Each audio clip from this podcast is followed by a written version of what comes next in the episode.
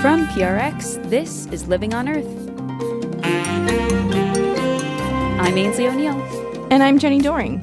The European Union has a new law that requires coffee, chocolate, and more to be deforestation free. If you ask me, I do think that this law is a game changer. But this law will only be successful if it is properly enforced and implemented. That means there are enough controls, there is prosecution if there is a breach of the law detected, and we can then keep deforestation off our plates or out of our supermarket shelves. Also, a first hand account of life in the Alberta oil sands. How would you feel if people around you were contracting these rare cancers and the government was trying to deny it and the corporations were not claiming responsibility and then they went out and made a gigantic fuss about these ducks and everybody cared so much about the ducks that and more this week on living on earth stick around from PRX and the Jennifer and Ted Stanley studios at the University of Massachusetts Boston, this is Living on Earth. I'm Ainsley O'Neill. And I'm Jenni Doering. The European Union is speaking for the trees, at least with a new policy. Its 27 member countries recently adopted rules aimed at reducing their contribution to global deforestation. According to the World Wildlife Fund, the EU is one of the world's largest importers of goods from tropical deforestation and associated emissions, second only to China. So the EU deforestation free regulation will block certain products from entering the European market if they have been produced on land deforested after December 31st, 2020. Members of the EU will need to inspect imported products and turn away non compliant shipments, and they'll also check the compliance of goods produced within the EU itself. Anke Schulmeister is a senior forest policy officer for the World Wildlife Fund and joins us from Brussels to explain the new anti deforestation law. Welcome back to Living on Earth, Anke. Yeah, thank you so much for inviting me again. So, can you give me an example of a product sold in the EU that might be affected here? So, it could be the steak for your dinner. It could be the chocolate for either in your hot milk or with your hot coffee. It could actually be even the coffee that you are taking for breakfast or for lunch. So, which countries are the producers of these kinds of products like palm oil, beef, soy, cocoa, coffee, and wood that could be affected by this EU deforestation law? Yeah, I think there could be quite a number of countries that are affected. So, for example, the biggest producers of palm oil worldwide are Indonesia and Malaysia. But we also have big soy producers like Brazil, Argentina, or also the United States who do that. And we also produce even some soy here in the EU. For cocoa, we have countries in Latin America, but also in Africa. Timber is US also a lot. It is also in China and in the EU itself. I mean, the products come from a lot of different places all over the world. So, how will companies be able to actually prove that their products weren't involved in leading to deforestation? So, the companies would need to use a system that is called due diligence. What due diligence means is that companies need to assess the risk on whether a product that they would like to place on the market in the EU can be linked to deforestation or not. If their analysis comes to the conclusion that there might be a risk, they would need to take measures to mitigate this risk. And if this risk cannot be mitigated, then they will not be allowed to place this product on the market. What is important to understand is that this law applies before a product is placed on the market. If, for example, there is a big soy shipment coming to the EU, this will be checked by the custom authorities. You know, they will look into the information and they will decide whether this ship can then be unloaded or not. Well, so a company might be able to say that a product came from this particular plot of land, but is there any other way of really identifying and verifying that that is in fact the case? Yeah, so to determine these plots of land, companies will need to provide geolocation data. So they will actually provide the longitude and latitude data on where these products were produced. What that means is that you could imagine it's like being a big map of all the plots of land that you are sourcing your products from, which can then be checked via satellite imagery to be seen has the land been converted after a certain date. So that makes the verification easier. We hear a lot about the deforestation happening in the Amazon or in Indonesia or increasingly these days in the Congo which is another huge tropical rainforest. How might these regulations help ease deforestation pressures in those places? Yeah, so this legislation also has an article that really clearly talks about cooperation with producer countries. So with countries that are producing these kind of products, they set up a specific so-called strategic framework to support those countries to address the underlying causes for this deforestation and also to help smallholders, so small farmers and others to comply with the demands of the legislation. But we also need to keep in mind legislation is not um, a one size fits all solution. You know, it needs a lot of other complementary measures to really address the global problem of deforestation. Anke, can you give me examples of products that could be produced in a forest, on forest land, without degrading the forest, without requiring the forest to be cut down? I mean, I'm thinking of shade grown coffee. You know, we hear about that as a way to both preserve the forest and a way for people locally to make some money off of the forest. Are there any other examples like that that would still comply with these rules? I mean, when we look at the degradation perspective, the definition that is in the new law only covering part of what real degradation is. So degradation could be you still have the forest standing, but you have cut so many trees that it has lost some of its functions. But that does not mean that you cannot cut certain timber out of a forest. If it keeps all the functions and if the forest is still resilient, you know, this could very well be placed on the European market. So, for example, the timber that you would like to have for your kitchen table. And I think maybe another element, which for us as WWF is very important, but which unfortunately we did not get in this legislation is this law only applies currently to forests. What it does not apply to is other ecosystems, but the conversions or the destruction of other ecosystems is also very important and at the moment very much going on. So as we speak, the Cerrado, which is uh, a savanna, so a mix of grass and woodland in Brazil, has the highest rate, over 80% more that was converted of that area than it has been in the May last year. And that is quite a number. And that means that even if you protect the forests, we might have an effect, a negative effect that it moves then to other areas and that should be stopped. And therefore we need to make sure that we also include in this new legislation other ecosystems and other wooded land. And the first review to include potentially other wooded land would take place in a year's time. Anke, I understand that over a thousand indigenous rainforest communities actually still exist. And of the world's 300 million indigenous people, 50 million live in or depend on tropical rainforests. So deforestation has a major impact on indigenous communities. How would this law connect with that issue? Yeah, so this legislation actually also has elements that says that products cannot be linked to conflicts with indigenous and local peoples. But it puts this on the level of national law. So what the law says is products to be placed on the European market have to be free from deforestation and need to be produced by respecting the national laws of a country of origin. Mm. So looking at this national framework, the respective national framework of a country with regard to indigenous people, so their land rights, their claims, will need to be taken into consideration and be checked by the companies.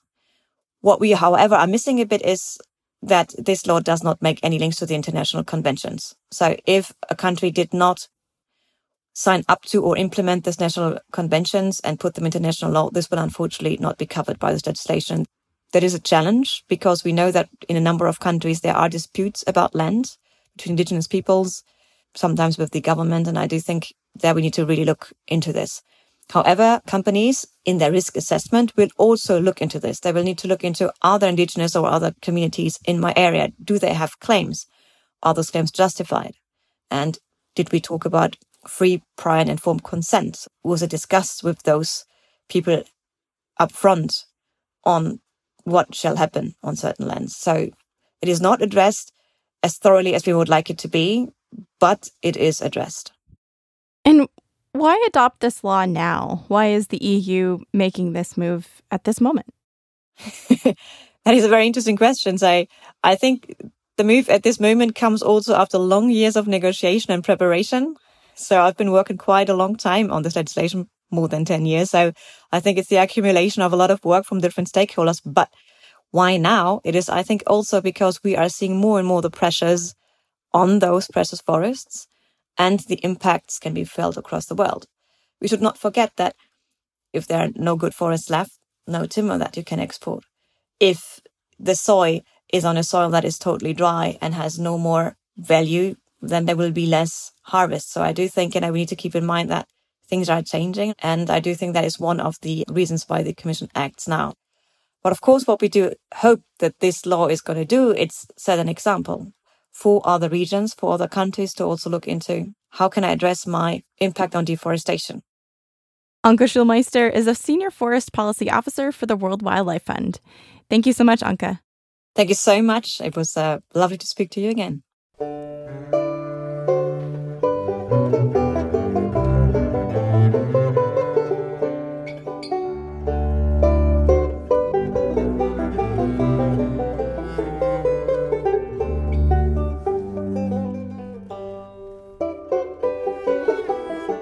Enjoy the stories you hear on Living on Earth, please consider signing up for our newsletter.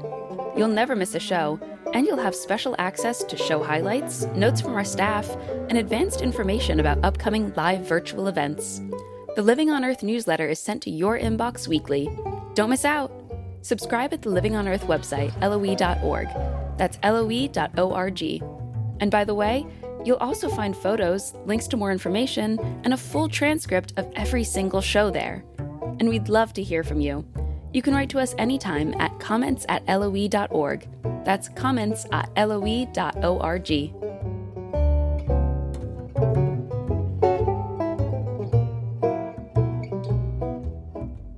Coming up, how danger days of extreme heat are forcing summer activities indoors. Keep listening to Living on Earth. Living on Earth's fiscal year ends just days from now on June 30th. Listener support helps us continue bringing you environmental news and analysis every week with depth, balance, and clarity. Foundation support and individual gifts make up the largest portion of our operating budget. Your gift today in any amount is vital to keeping LOE running strong. Visit LOE.org and click donate.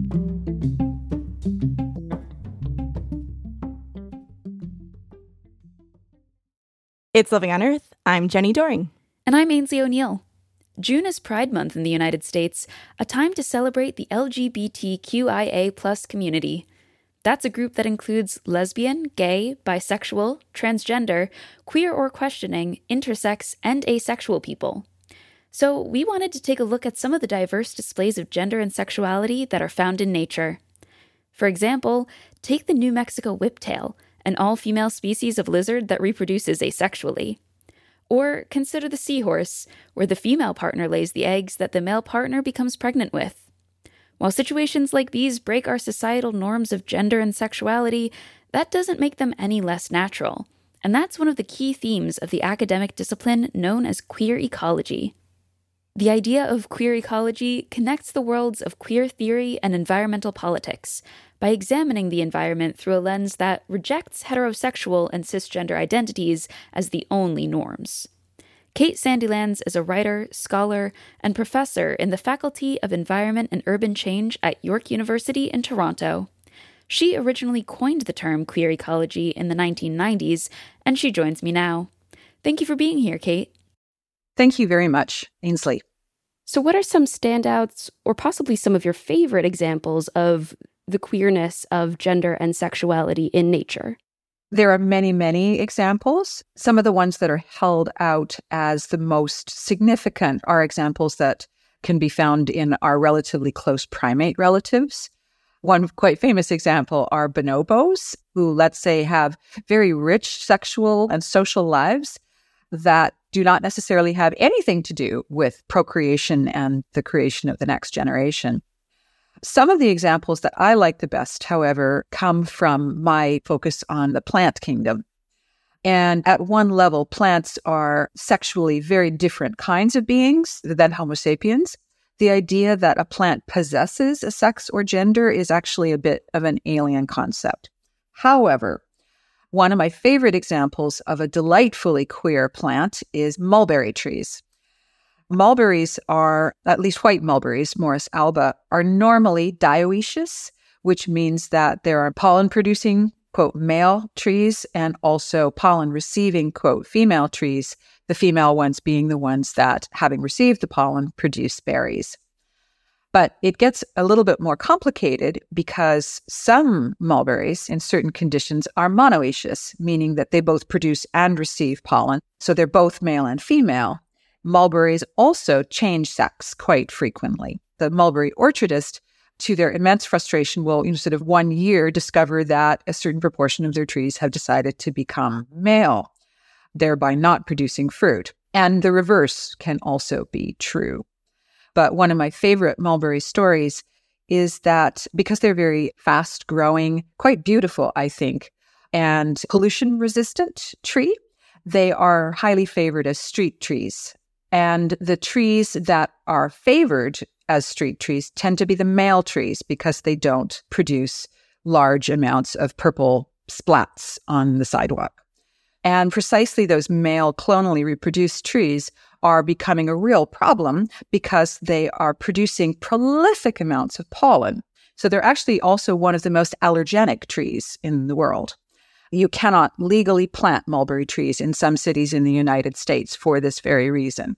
So I like this story because it demonstrates that this attempt to use sex as a way of controlling the tree's behavior completely backfired. And the trees kind of got their revenge. So I'm fascinated with mulberry trees because I am, you know, sort of fascinated by the complexity and diversity of sexual expressions in the more than human world. But I also think that thinking about sexual diversity and, in fact, sex change as a relatively banal fact of the multi species universe, it's actually really important to emphasize that. What impact does looking at nature through this queer lens have on us as humans, not just the LGBTQIA plus community, but the whole world? I think that understanding nature as far queerer, far more for richly sexually complicated, far more corporeally complicated and gender complicated. Thinking about the world in those terms and not through the narrow lens of reproductive heteronormativity is first of all, it's a very humbling experience to imagine that, you know, what we as humans happen to do or think or understand about ourselves as sexual beings is a tiny, tiny, tiny piece in a marvelously complicated universe. But politically, it also really challenges the idea that reproductive heterosexuality is the one natural way of doing reproduction and doing sex. And at a variety of different political moments, but I would say particularly at this political moment, that's pretty powerful evidence against the argument that queer and trans embodiments, queer and trans behaviors are somehow unnatural. And we see that rhetoric of unnaturalness occurring in, you know, for example, the criminalization of homosexuality in Uganda, and also in arguments against providing gender affirming care for, for youth in Florida. The idea is that somehow that homosexual activity, homosexual attraction is unnatural and the idea that trans embodiment is is somehow against nature that we're interfering with sort of the natural course of adolescent development by providing gender affirming care. The idea of queer nature really calls those rhetorics into question. How can we use queer ecology as a tool to help us fight the climate crisis? I think queer ecology is one of a number of nodes of creative resistance to the economic, social, political, ecological relationships that are creating the climate crisis. I don't think that queer ecology is the only way to go, but I think that drawing on LGBTQIA plus histories of resistance and thinking seriously about the ways in which our intimate relationships can be other than tied to petrocapitalism. I think that's why white queer ecology is actually pretty important at this moment.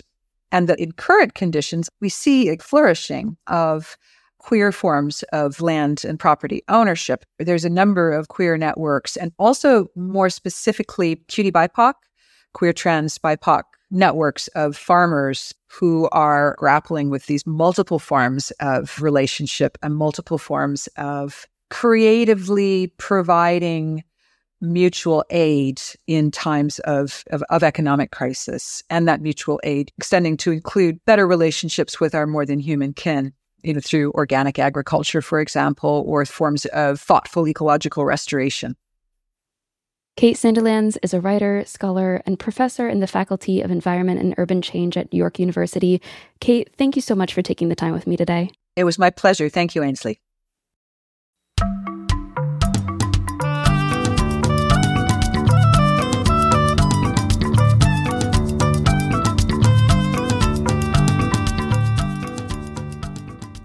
The queerness in nature extends to birds too. Wen-Fei Tong has this bird note about how sexual fluidity helps some seabirds raise the next generation. For most albatross species, raising a chick is a real challenge. Waved albatrosses produce such slow growing, needy offspring that females lay only a single egg every two years, and both parents need to share the load until youngsters can hunt on their own. Albatrosses tend to pair for life, and it can take a while to find the right partner. So some species don't start breeding until they're 10 years old, with some individuals even waiting till they're 20. Reunited pairs go through an elaborate synchronized ritual of braying, wing spreading, and bill tapping to reaffirm their bonds before getting down to the business of breeding. In Hawaii, biologists were puzzled to find that some Laysan albatross pairs had not one, but two eggs. Then they found that some of the birds going so faithfully through the ritualized series of courtship displays were both female.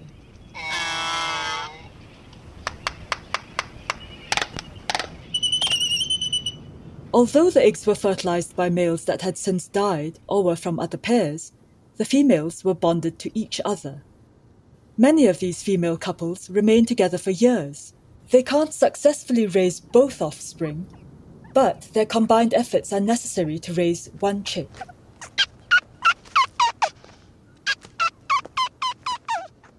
I'm Wen-Fei Tong. For pictures, soar on over to the Living on Earth website, loe.org.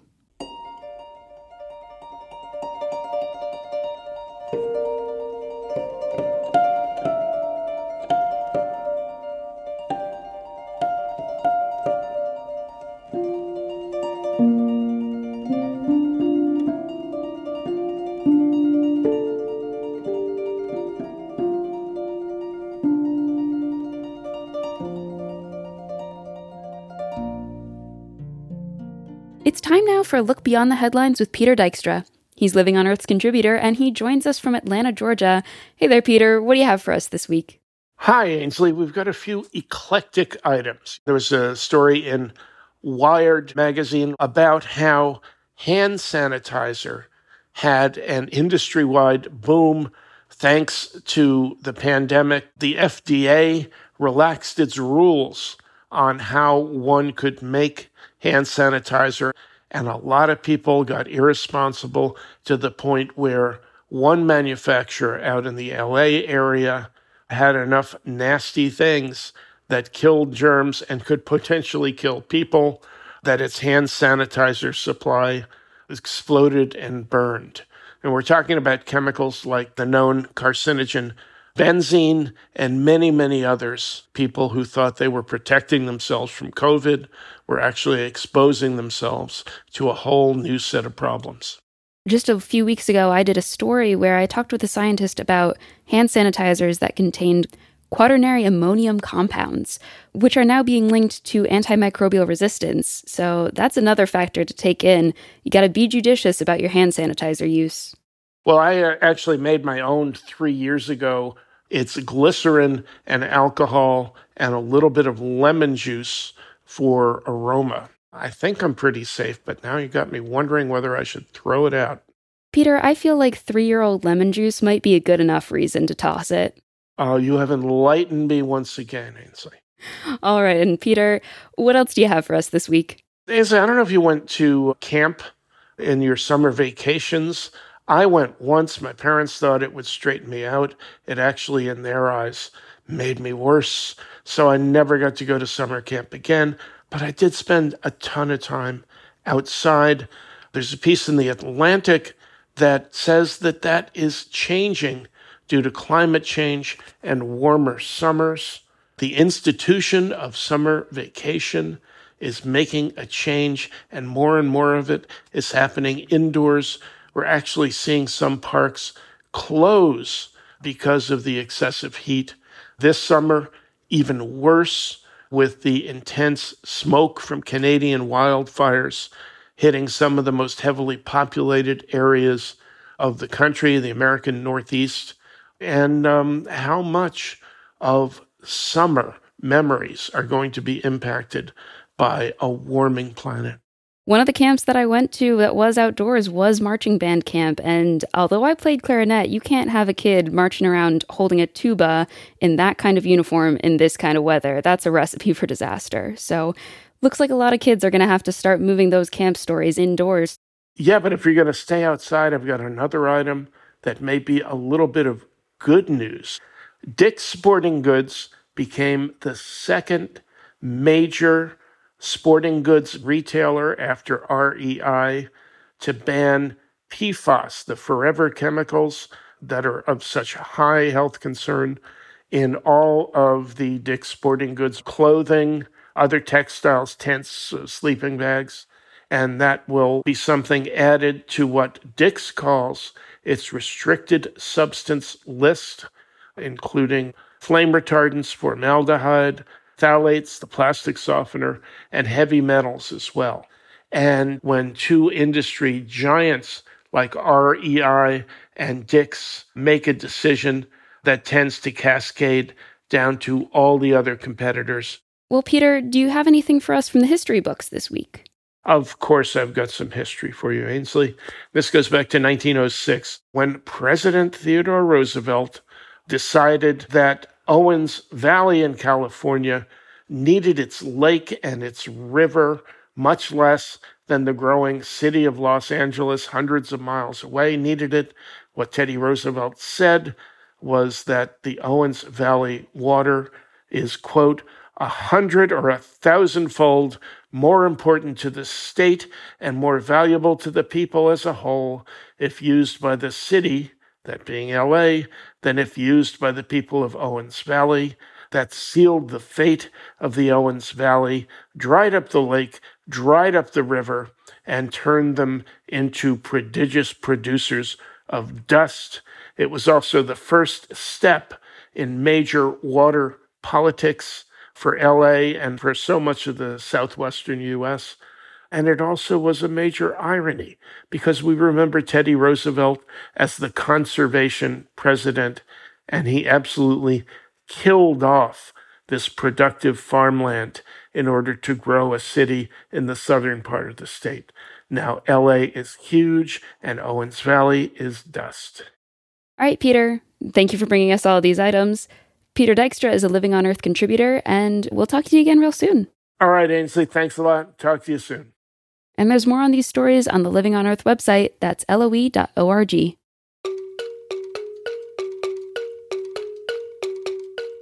By the way, there's a name for those days of extreme heat and humidity that are changing summer vacation as the planet warms.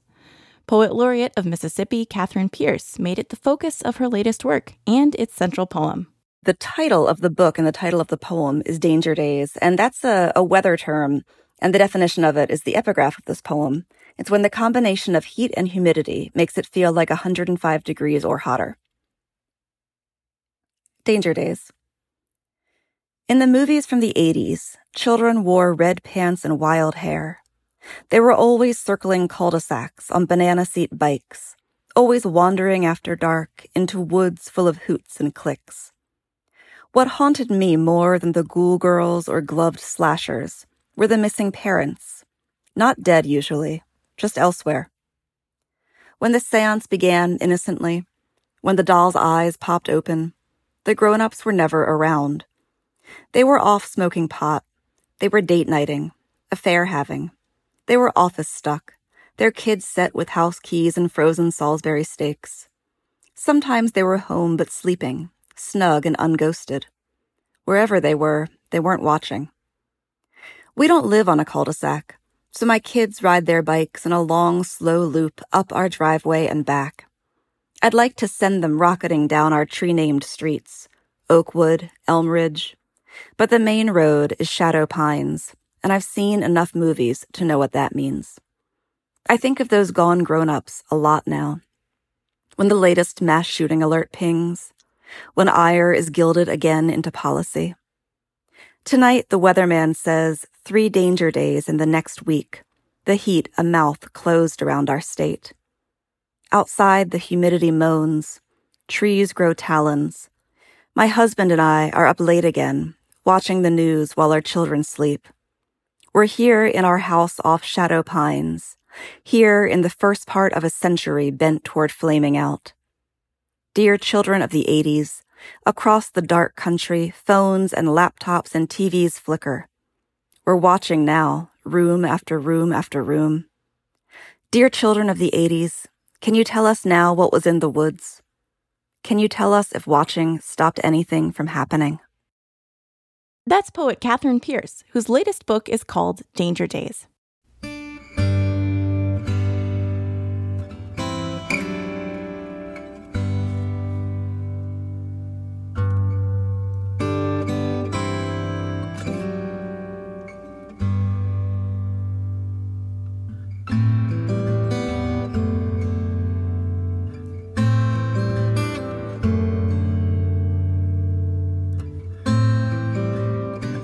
Just ahead, a first hand account of working in the Canadian oil sands. Stay tuned to Living on Earth. Support for Living on Earth comes from Sailors for the Sea and Oceana, helping boaters race clean, sail green, and protect the seas they love. More information at sailorsforthesea.org. Support from our listeners is key to helping us continue providing detailed environmental news and analysis. Go to loe.org and click donate to learn more. It's Living on Earth. I'm Jenni Doering. And I'm Aynsley O'Neill. The Athabasca oil sands in Alberta, Canada have been called the world's most destructive oil operation, and for good reason. Extracting the thick bitumen involves razing the boreal forest and then strip mining the oil rich sands underneath. And often, natural gas is burned to heat steam to force the oil out. The process is exceedingly resource intensive, and as a result, it's one of the most costly ways of producing oil. It all makes the use of tar sands oil a major source of greenhouse gas emissions. And in May, a study from the Government of Canada found that those emissions may be at least 65% higher than those reported by industry, adding even more warming to the atmosphere. And the effects of climate change were tragically felt right in the epicenter of the Athabasca oil sands, when a 2016 wildfire in Fort McMurray burned 2,400 structures. 80,000 people had to flee their homes, and the fire caused nearly 9 billion Canadian dollars in damages. And Aynsley, in addition to this environmental and climate toll, the extraction of these fossil fuels has also taken an emotional toll on some of the people who work in the industry. They typically live in austere work camps and rotate through 12 hour shifts both day and night, in temperatures frequently below zero degrees Fahrenheit. And for the women who have sought employment in the male dominated oil sands, the job can bring unwanted comments and sexual violence. That's a painful reality captured in the 2022 graphic memoir Ducks Two Years in the Oil Sands by cartoonist Kate Beaton. Please be advised that we will discuss sexual assault in this segment. Kate Beaton joins me now from Cape Breton, Nova Scotia. Welcome to Living on Earth, Kate. Thank you. So, can you tell our listeners the story behind the title and explain why you chose it? Sure. The book is called Ducks and there are a number of, of different things that you can take from that title. The main thing is that there was an incident in 2008 when I worked in the oil sands when hundreds of ducks flew into a tailings pond at Syncrude, which is one of the sites that I worked at, and they died. Mm. And this became international news. And it was one of the first times where people really took a hard look at what was going on in the oil sands and decided that they, they didn't like it. When we were working there, it seemed a bit farcical because it was not as though those were the first animals that you saw that were endangered or dead. because of the oil sands operations. And when you're reading the book, it's not the first animals that you encounter who have been impacted by these things. Around that same time, local indigenous people were catching fish and saying that they were finding cancerous lesions on them. And people were scrambling to find ways to discount that, to disprove it, to say, no, I don't think so. I don't think this is what you think it is. And people didn't seem to care about the fish in the same way that they did about the ducks, because it was easy to see that the ducks were all dead, but it was harder to admit that an entire watershed was poisoned. And these indigenous communities were also reporting themselves to have high rates of cancer, rare cancers, things like bile duct cancer in their communities in Fort Chipewyan and Fort McKay much higher instances of those in their communities than you find in other places. And they're saying amongst themselves and to other people, you know, it's clearly linked to the oil communities.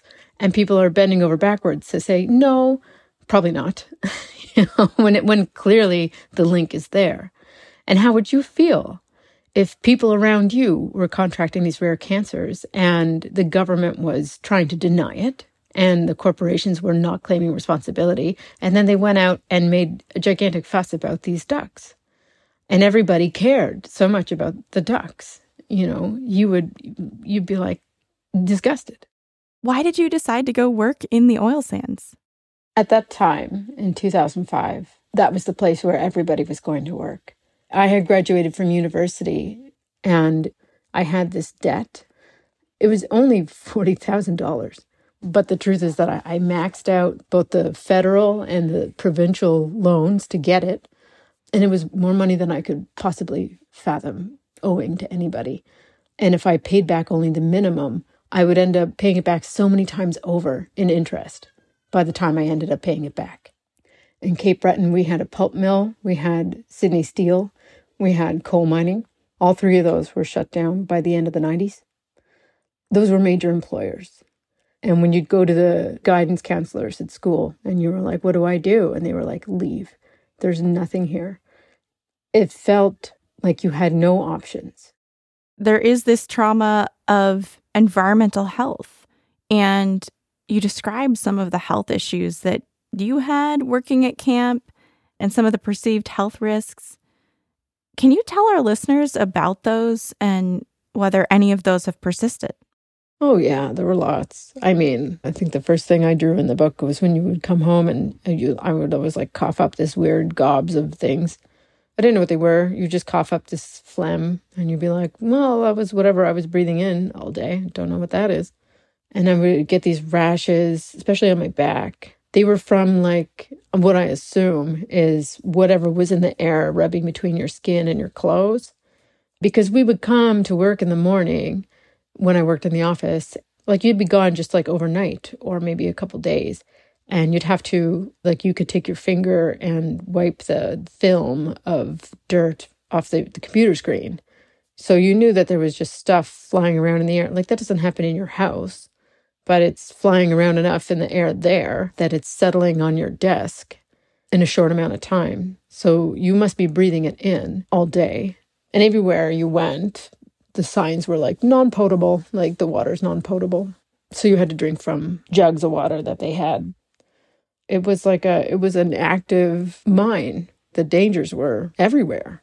We would have meetings every morning, safety meetings about how to not slip and fall and how to, that kind of thing, so that if we hurt ourselves on site, the company couldn't get sued. But we never talked about things that would happen in the long run because anecdotally you hear about people getting cancer who worked for a long time at Syncrude or Suncor, but no one's going to trace that back to the company. And no one is going to do a study on people who worked working in the camps. If they worked there for a decade and they got cancer two years later, no one's going to link that back. And no one's going to do that study because who's going to fund it? The Alberta government? Yeah, right.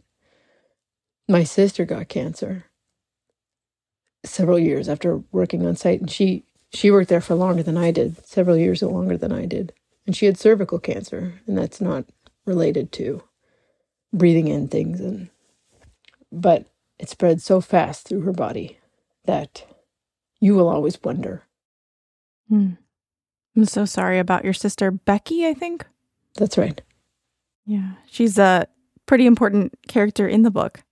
Yeah, and um, we joked about getting cancer in the book. I wrote that line in there before we even knew she had it. During your two years working in the oil sands, you experienced sexual harassment and assault, which you depict in your book Ducks with the lead up and then just jet black pages completely filled with ink. How did the experience affect you emotionally?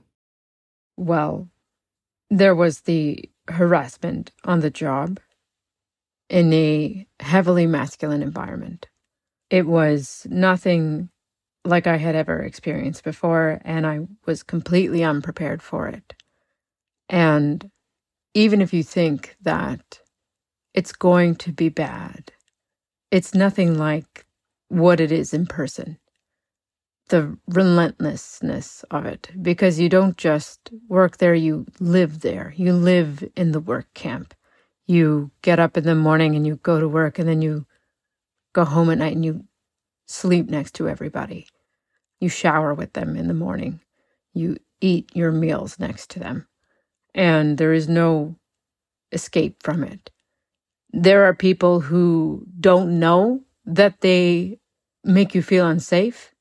There are people who don't care that they're bothering you. There are people who think that they have a connection with you because they are lonely and they don't know that you are desperate to get away from them it's not like regular society at all.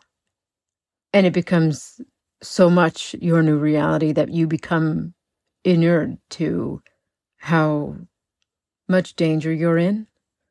You stop pushing back.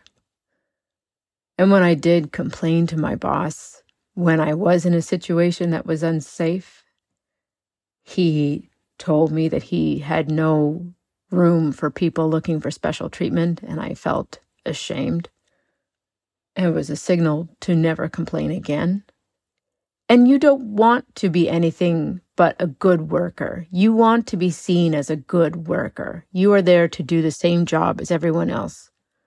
And you want them to respect you. When an episode of, of actual sexual violence happens, in retrospect, it wasn't surprising although I never saw it coming. And in fact, it happened twice in a row very quickly. I had stopped seeing the danger around me because it was everywhere. And I was like a shell of myself. So, of course, this was traumatic. And I carry that with me to this day. But I do not think that the men who raped me consider their acts to be rape. We came out of that place with different memories of what happened. Hmm. What kind of support did you feel that you had or didn't have, you know, from official channels and also in your personal life when this happened? there was no support from official channels. It was a place that prided itself on um, being a happy place for women to work. If you went to the website, you saw smiling women in hard hats and smiling people of color.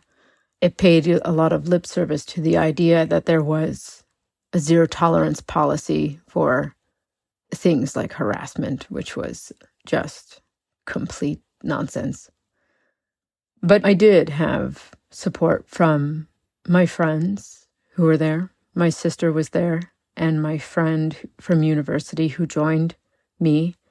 And there were other female workers there who you knew were going through the same things as you, and you could talk to them. Well, I was lucky to have people who were close to me that I could talk to eventually, but it's not like it happens immediately when something traumatic happens to you. You don't start processing it immediately, and that happens. I show it in the book. It takes a while to talk about it and to understand my own feelings about it. Can you help me understand the way that you intersperse this image of bare feet on a shoreline throughout the book repeatedly? I think it returns again and again amid traumatic events. And it feels like it's kind of an escape or a balm for you, but I wanted to hear you talk about it yourself. Sure. That's the West Mabou Beach in Nova Scotia. That's the beach in my home village. It's a very beautiful place. It's always peaceful. It's funny growing up here. you can be like, I need to get out of here. This place sucks. in almost any kind of like beautiful, like bucolic rural space, the kids can be like, I wish I went to a, I wish I could go to a mall. then you grow up and you leave and you come back and you're like, it's beautiful here. I, I see why tourists like to come here. you like took something for granted your whole life and then you miss it so much. So these reoccurring images in the book of the feet in the water and the shoreline, it's kind of like knowing where you're from and where you're safe and where you belong. You managed to portray glimpses of beauty and wildness amid this grim landscape of the oil sands. Can you share what the Northern Lights and the pictures by your coworker represented for you there? The Northern Lights were, were beautiful. I had never seen them before. It was a night that was freezing. And they they put me in a in a shutdown shift, which is one more people are working overtime to fix this broken machine thing. And so I was alone in a tool crib and it only had this tiny heater to heat it. And it was minus 50 Celsius. And I don't know what that is Fahrenheit, but it's very cold. And a bunch of the workers had left a bunch of dirty tools outside and the bitumen had frozen on. And I, I had to use degreaser to clean them all, but it was, they were all frozen. So I had to clean them really hard to get it off because it was so cold but they were all metal as well. So they were all frozen solid. And my hands were just like popsicles. And all I had was that tiny space heater. So I was laying on the floor next to it a lot of the night as well. And I remember crying on the floor too, because I I never felt so alone. And then I walked outside to get another bucket of those tools. And I I looked up and the northern lights were above. And they were beautiful. And I took my helmet off and I just I stood there staring at them for as long as the cold let me because it was so beautiful. Before I left, there was a man, I called him Norman in the book. His name was Conrad Tabak. He had taken up photography as a hobby. He was like, everybody's got to have something to do here that makes them happy. He was a lovely man, an older older man, and he went out when the Northern Lights were out and he would go and take photos. And he was making blown up copies for people. He gave me one before I left. I still have it, it's downstairs. He was always looking for these beautiful things to take pictures of. But he died of cancer this year, just before the book came out. And I was so sad to hear that because he was such a nice person. There were lots of nice people there. There were lots of nice people who looked for the beauty in things. It wasn't all terrible people. There were nice ones. You now live back in Cape Breton, Nova Scotia. And I'm wondering, what are things like there now, economically, socially? What does it feel like to be back? Well, it's different than when I left. It's not as bleak. Coal mining is gone. Actually, they keep trying to bring coal mining back, but it's gone. Steel is gone. The pulp mill is back, but uh, it's not the same as it was the internet has changed a lot. You know, we didn't have the internet when I left, really. But now, you know, people can work from home and they can start new businesses here. It really changes how a rural economy can operate when you have online options. And so someone like me can I can work from here whereas before I would have to live in a city or something like that, but I can I can live here. There are more and more young people moving back and people are hopeful about it. It's nice. And I'm glad to be part of that. Kate Beaton is the cartoonist, author of Ducks, Two Years in the Oil Sands, and creator of the comic strip Hark a Vagrant. Thank you so much, Kate. Thank you. Thanks for having me.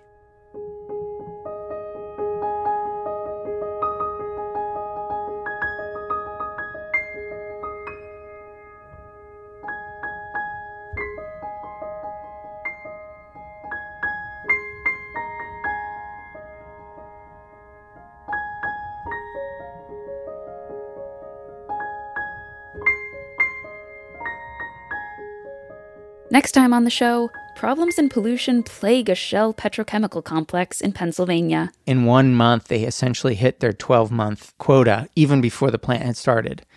And they've exceeded similar limits for carbon monoxide, nitrogen oxides in subsequent months. And they've had other, you know, problems with air pollution. There was a release that caused benzene and volatile organic compounds to spike a couple months ago. Workers reported headaches and irritation in their eyes, according to the, the company.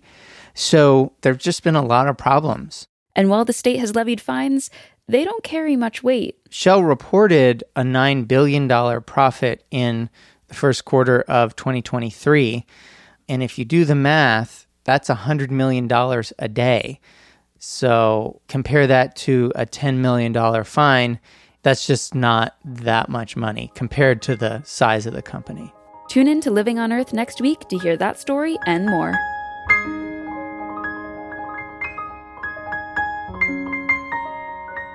Living on Earth is produced by the World Media Foundation. Our crew includes Naomi Arenberg, Bobby Bascomb, Paloma Beltran, Josh Croom, Swayam Gagneja, Madison Goldberg, Mark Kausch, Mark Seth Lender, Don Lyman, Sarah Mahaney, Sophia Pandelidis, Jake Rego, Claire Shanahan, Elle Wilson, and Jolanda Omari. Tom Tiger engineered our show. Allison Lirish Dean composed our themes. You can hear us anytime at loe.org, Apple Podcasts, and Google Podcasts. And like us, please, on our Facebook page, Living on Earth. We tweet from at Living on Earth and find us on Instagram at Living on Earth Radio. And you can write to us at comments at loe.org. Steve Curwood is our executive producer. I'm Aynsley O'Neill. And I'm Jenni Doering. Thanks for listening. Funding for Living on Earth comes from you, our listeners, and from the University of Massachusetts Boston, in association with its School for the Environment, developing the next generation of environmental leaders, and from the Grantham Foundation for the Protection of the Environment, supporting strategic communications and collaboration in solving the world's most pressing environmental problems. PR. Uh,